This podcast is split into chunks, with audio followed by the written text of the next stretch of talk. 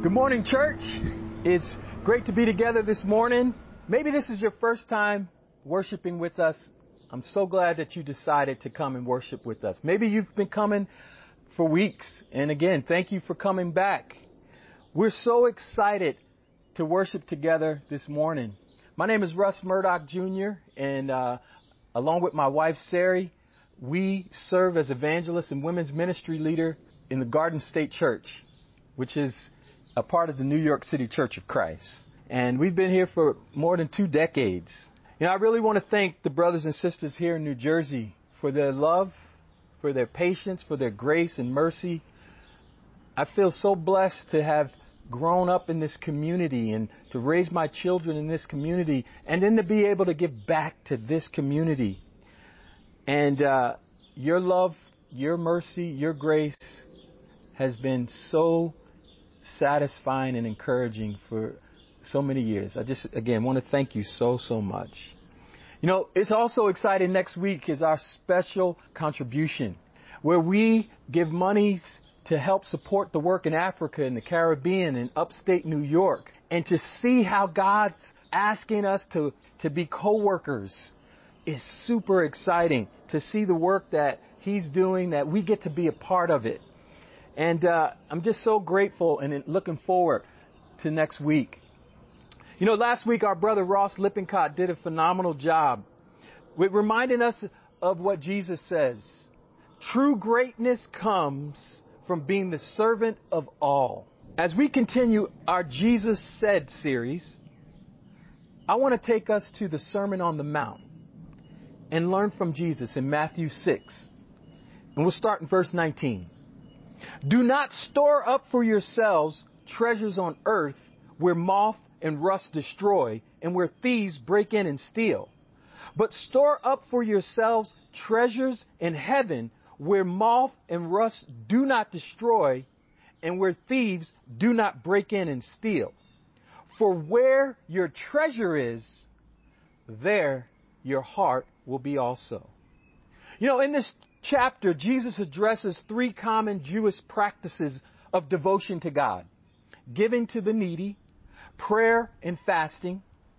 He warns us against calling attention to one's own good behavior for the sake of earning human praise. And I think one of the things I love about Jesus is that his priority in coming to earth was to show you and I how to have a personal relationship with God and put our trust in Him. From this passage I just read, I want to answer three questions this morning. Number one, what are treasures on earth? Number two, what are treasures in heaven? And number three, do you treasure Jesus? So let's start. What are treasures on earth?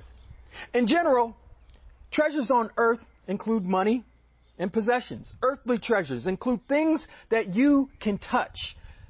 Things like cash, things like clothes, things like cars, and things you can't touch. Things like your online banking account, your 401k, or bitcoins.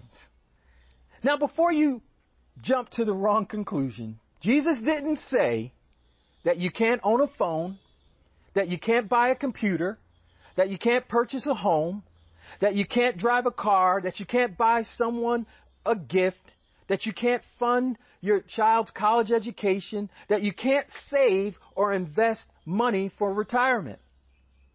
What Jesus did say was do not store up for yourselves treasures on earth. Said in another way, stop focusing on accumulating money and things and set your heart pursuing treasures in heaven. You know, in the Old Testament, the wisest man to ever live, King Solomon in Ecclesiastes 5:10 says, "Whoever loves money never has enough." Whoever loves wealth is never satisfied with their income. this too is meaningless. You see, we have to be careful that we don't prioritize possessions over people. Jesus said it in Luke 12, 15. Watch out. Be on your guard against all kinds of greed. Life does not consist in an abundance of possessions. You know, I remember growing up going to a friend's home who had one of those rooms that you could not play in, get dirty, and God forbid, break anything. There was plastic on the furniture. You had to take your shoes off and be very, very careful. I felt very uncomfortable when I would go over there because you can't make a mistake and you better not mess up. It communicated that things, to me, that things were more important than people in that home. See, God cares more about the condition of our hearts than the condition of our wallets. That's why He shows us what's best for us and for our possessions. Which leads us to the next question. What are treasures in heaven? You know, there's a tendency to think that treasures in heaven only refers to tithing in the Bible. By the way, I believe percentage giving is a very wise thing because it's in the Bible. But also, it does something for our hearts. It puts God ahead of us. And God says, hey, I want you to give me that tenth, and you got that 90% to do with it what you want. And so we take away putting ourselves ahead of God when we tithe. That's a side note and a whole nother message. But getting back to the subject, treasures in heaven. There's an element of this truth that when you look at the Bible, it's unbelievable what Jesus says about treasures in heaven. When Jesus encouraged his followers to sell their possessions and give to the needy, Luke 12, verse 32 and 33, listen to what he says. Do not be afraid, little flock, for your Father has been pleased to give you the kingdom. Sell your possessions and give to the poor. Provide purses for yourselves that will not wear out, a treasure in heaven that will not be exhausted, where no thief comes near and no moth destroys. In Luke 14, verse 13 and 14, Jesus asked people to give to others who cannot repay them. He says in that scripture, but when you give a banquet, invite the poor, the cripple, the lame, the blind, and you will be blessed. Although they cannot repay you, you will be repaid at the resurrection of the righteous. You see, in these two examples, Jesus references receiving treasure in heaven and being rewarded when he returns. So we can see that storing up treasures in heaven doesn't include just giving our contribution or giving our special contribution or giving just to those in need. That's not all of it. There's more to laying up treasure in heaven than giving away our money and possession. Guess what? It also includes living for God's glory and the good of others. Let me explain. The Bible refers to many ways Christians can store up treasures in heaven or rewards, including faithfully enduring persecution.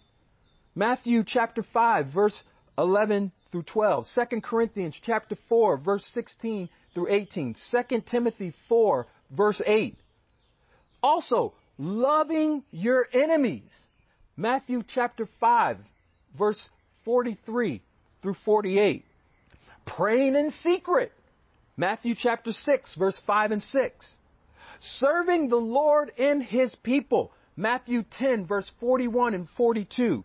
1 Corinthians 3 verse 8, Hebrews chapter 6 verse 10. From just these few examples, we see that rewards are associated with living and loving like Jesus. What's the bottom line? Real wealth is obtained by investing in treasures in heaven. You are eternally rewarded when you give. You are eternally rewarded when you pray and fast in private. You are eternally rewarded when you forgive someone from the heart. You are eternally rewarded when you share the gospel, when you love your enemies, when you endure insults and persecutions. When it comes to rewards, the greatest reward every follower of Christ will receive is this one. Matthew chapter 5 verse 8. Blessed are the pure in heart, for they will see God. You know, we sang a song earlier. My heart rejoices at the thought of spending all my days with you. My soul is singing. Now, you know the rest. I'm not the singer in the family. But here's the point. In your desire to follow Christ, do you live your life for Him because of what He can do for you? Or do you live your life for Him because you can be with Him?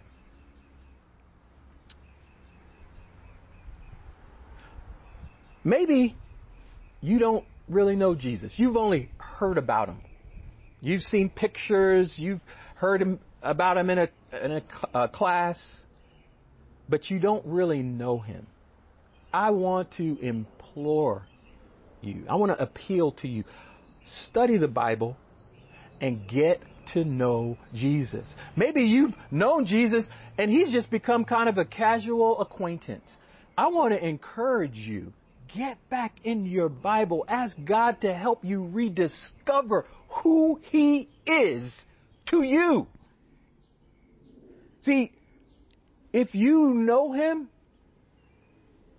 you're going to love Him. And if you love Him, you're going to want to follow Him and you will want to be like Him. I remember growing up, going to church as a kid. I got to a point in my early teenage years that no one had to tell me to go to church. It was my desire, my want. And in my teenage years, I remember beginning to fall into sins and and not feeling good about what I was doing and wanting to change, wanting to know. And as I went to college, I stopped going to church as often. And by the time I was a junior in college, I was exhausted because of the sinful life that I was living. I was tired of lying. I was tired of the immorality. I was tired of worshiping basketball and not being able to change. Being powerless when it came to my sinful nature. The second week of the fall semester in 1990, my friend Rob met me in the cafeteria. A week later, we studied the Bible. Two weeks later, I was baptized into Christ.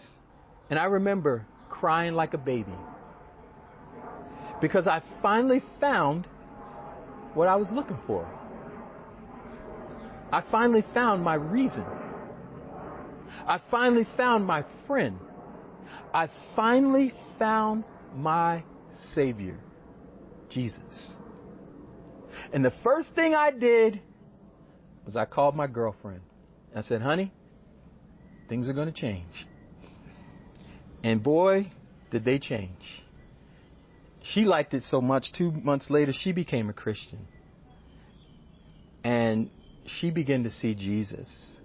And now here we are, 31 years later, in Christ, married 27 years.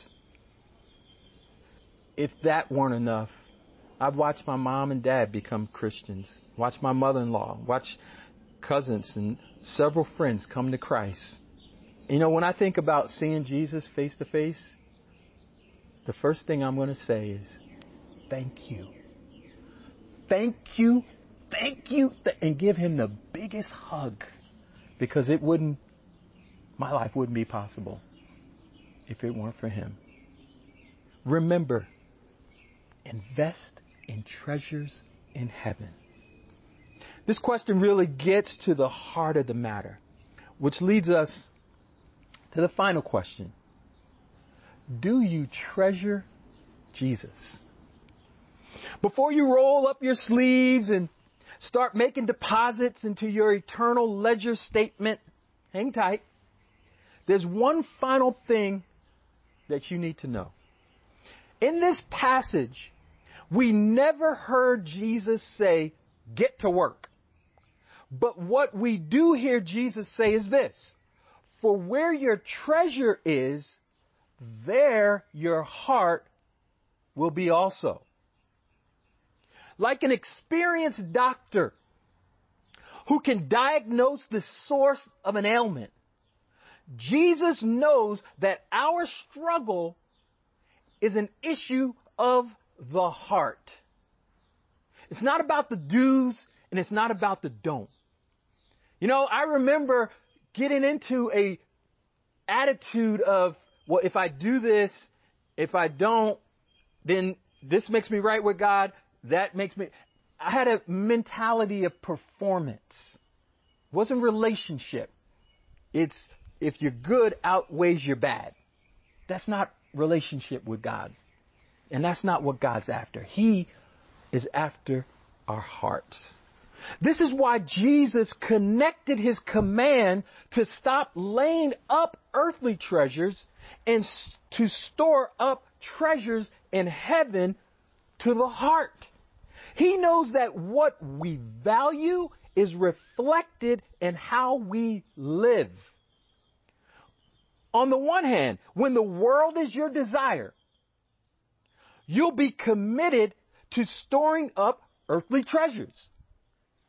On the other hand, when Jesus is your treasure, you'll devote your life to live for His glory and for the good of others. Today, this morning, ask yourself don't think about your spouse, don't think about your neighbor, don't think about your cousin, your uncle. Think about yourself. Ask yourself this question Do I treasure Jesus or do you treasure the world? Think about it. Do I obsess over earning more money or buying more things? Or am I consumed with living and loving like Jesus?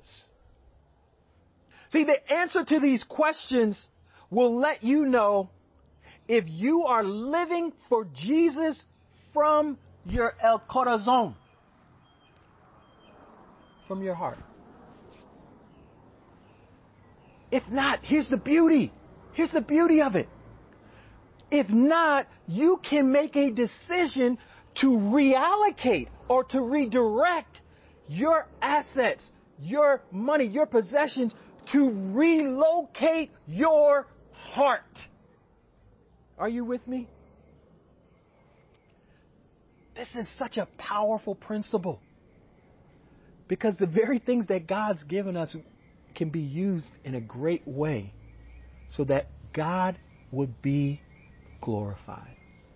Do not lay up for yourselves treasures on earth where moth and rust destroy and where thieves break in and steal but lay up for yourselves treasures in heaven, where moth and rust do not destroy, and where thieves do not break in and steal. For where your treasure is, there your heart will be also. As we prepare to take communion, I want us to remember this thought about Jesus. For you know the grace of our Lord Jesus Christ, that though he was rich, yet for your sakes he became poor, so that you and I, through his poverty, might become rich. Let's pray together.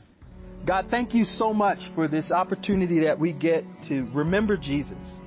And I pray that we think about his willingness, his heart, his desire was so great for us to have a relationship with you that he literally gave up his life so that we might have life. As we take this bread that represents his body and this juice that represents his blood, help us do it with an attitude of gratitude and a willingness that we will not just say we follow Jesus, but that we will follow him. That we will have his heart, his attitude, and in our relationships, that we'll be like him and not like us. We love you, we thank you, and we pray all this in your son Jesus' name. Amen.